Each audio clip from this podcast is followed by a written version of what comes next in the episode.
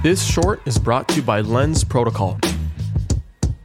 I'm curious how you are approaching the bear market from a content perspective because you you're you're very much like an entrepreneur yourself, right? Leaving a gig, coming up with an idea, bootstrapping it, bringing it bringing it to life, you know, using these crypto primitives like the mirror article that you used to crowdfund the initial the initial days of rehash. Like what are you focusing your your time in the bear market doing?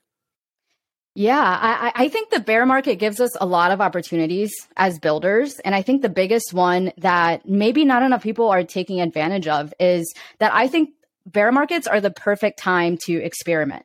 You know, there's not a lot of money flowing around, can't really get VC funding. So you have very little uh, at, at stake, at risk.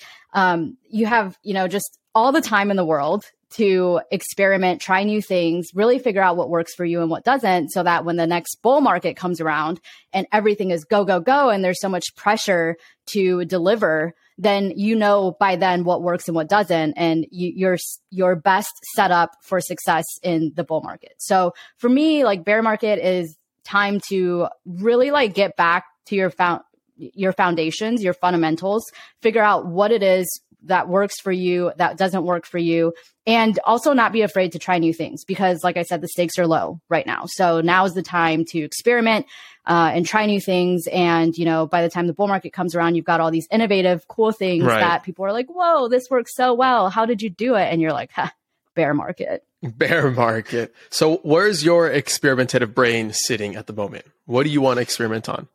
Oh gosh, I mean, I'm still experimenting with podcast NFTs. Right. right. So that's been an ongoing journey since we first launched back in April. Uh, we've done something a little bit different with our podcast NFTs every season. The first season, we did kind of like a batch drop at the end of the season where we sold, you know, limited editions of the audio version of the, the podcast. And then we had one of ones of the video podcast. We tried all these different things. The following season, we released the podcast NFTs in real time when the episodes were released.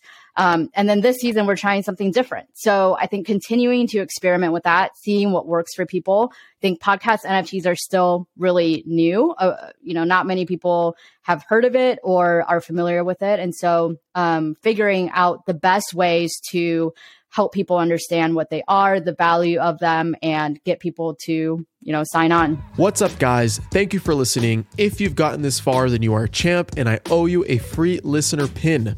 Go to adamlevy.io forward slash NFT, fill in your info, and I'll distribute the NFT towards the end of the season. By collecting your pin, you prove your contribution to the season and get exclusive access to content, allow lists, and more. So be sure to collect yours. Also, please make sure to rate and subscribe to the podcast wherever you're listening. This helps me out so much. And finally, hit me up on Twitter at LevyChain. I want to hear what you're building, the latest crowdfund you're trying to complete, or if you simply want to chat. I love talking about where crypto meets the creator economy, and it's no different if it's coming from you directly. So thanks again for your support. It means the world, and I'll see you on the next episode.